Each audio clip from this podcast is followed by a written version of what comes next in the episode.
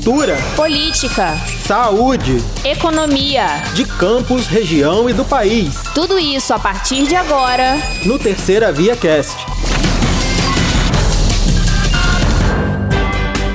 Você está ouvindo o Terceira Via Cast, o seu jornal diário em forma de podcast. Comigo, Gabriela Lessa. E comigo, Tiago Gomes.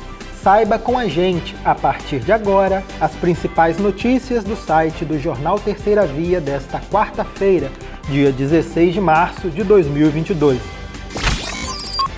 O Sindicato dos Profissionais Servidores Públicos Municipais de Campos, o CIPROSEP, informou ao jornal Terceira Via sobre uma possível paralisação no dia 24 de março caso a Prefeitura de Campos não responda ao pedido do sindicato por transparência dos dados financeiros do município, para que seja feita uma proposta de reajuste salarial. A decisão foi deliberada em assembleia na noite de terça-feira, segundo a presidente do Ciprozep, Elaine Leão. Os servidores não têm reajuste desde 2016 e acumulam perda salarial de 48% no período. Questionada pelo jornal Terceira Via sobre a indicação legislativa de vereadores da bancada de oposição que propõe aumento de 25% e ampliação do auxílio alimentação para servidores públicos, a Prefeitura de Campos informou que a concessão de reajuste ao funcionalismo depende do aumento da receita própria. Ou seja, o Poder Executivo Municipal não deu certeza se os servidores terão aumento este ano a Prefeitura lembrou o termo de ajustamento de gestão assinado com o Tribunal de Contas do Estado do Rio de Janeiro, o TCE, que determina redução do uso de royalties do petróleo no pagamento de pessoas e justificou que é preciso haver segurança financeira na cidade. Vereadores da oposição, maioria na Câmara de Campos, justificaram ausência nesta quarta-feira e pela nona vez consecutiva a sessão não é realizada com deliberações. A última foi no dia 15 de fevereiro de 2022, quando houve eleição para a presidência da Casa para o biênio 2023-2024 e o vereador de oposição, Marquinhos Bacelar, foi eleito presidente. A eleição foi anulada pelo atual presidente da Casa, Fábio Ribeiro, do partido PSD, que deu início à queda de braço entre oposição e situação. Os moradores da localidade de Santa Cruz, em Campos dos Goitacazes, bloquearam a RJ 158 nesta tarde durante manifestação. Foram fechados os dois lados da pista com galhos de árvore e fogo para impedir a passagem dos carros. Segundo Kátia Regina, moradora e representante da manifestação, a localidade está há mais de um mês sem água e a cobrança continua chegando. Além disso, ela explica que outros problemas também afetam a comunidade, como falta de estrutura nas creches municipais que estariam sem condições mínimas de estudo e falta de ônibus. Agentes do Instituto Municipal de Trânsito e Transporte, o IMTT, realizaram pesquisa que traçou o perfil dos ciclistas de Campos. O resultado foi publicado na terceira edição da Pesquisa Nacional sobre o Perfil do Ciclista Brasileiro, lançada na última quinta-feira, dia 10, pela Organização Transporte Ativo e pelo Laboratório de Mobilidade Sustentável, o LabMob, da Universidade Federal do Rio de Janeiro, a UFRJ. Dados mostram que 74,3% dos ciclistas de campus utilizam a bicicleta como principal meio de transporte. A frequência semanal de utilização de bicicleta no município é maior do que a média nacional. Ao todo, 82,1% dos ciclistas pedalam 5 ou mais vezes por semana, enquanto a média nacional é de 72% para a mesma faixa de frequência. Os resultados do levantamento mostram uma maior concentração de ciclistas na faixa etária de 30 a 39 anos, que equivale a 23,9%, seguida pelos grupos de 40 a 49 anos, que seriam 21%, e de 20 a 29 anos, que equivale a 19,7%.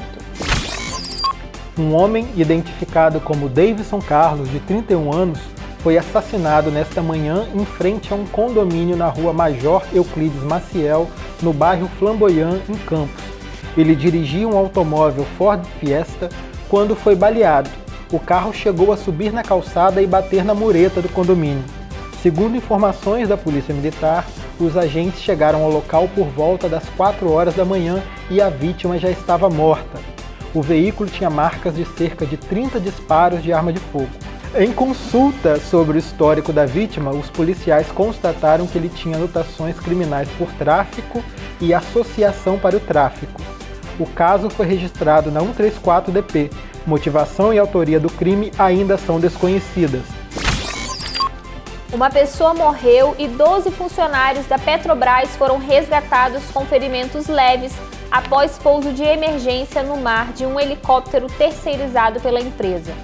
O helicóptero se deslocava de Salvador para a plataforma de Manati, situada na Baía de Camamu, na Bahia.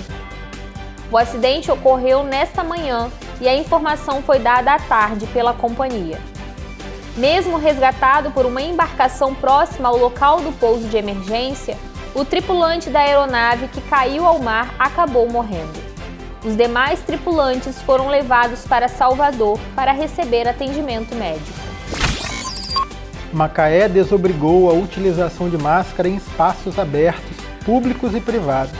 A prefeitura justificou que a decisão foi tomada com base no atual cenário da pandemia de Covid-19 que mantém a queda na taxa de positividade, redução de novos casos de síndrome gripal e o menor índice de letalidade registrado no estado do Rio de Janeiro. O decreto foi assinado na noite de terça-feira pelo prefeito Velbert Rezende, após análise realizada pela Secretaria Municipal de Saúde, junto aos especialistas que compõem o Comitê Especial de Acompanhamento e Enfrentamento à Pandemia da Covid-19. O decreto ressalta também que a utilização de máscaras segue obrigatória em ambientes fechados, sejam públicos ou privados, em todo o município. Laísa Silva, de 18 anos, fez uma denúncia ao jornal Terceira Via de um bueiro aberto na rua João Trape, na localidade Ponta da Lama, em Campos dos Goitacazes.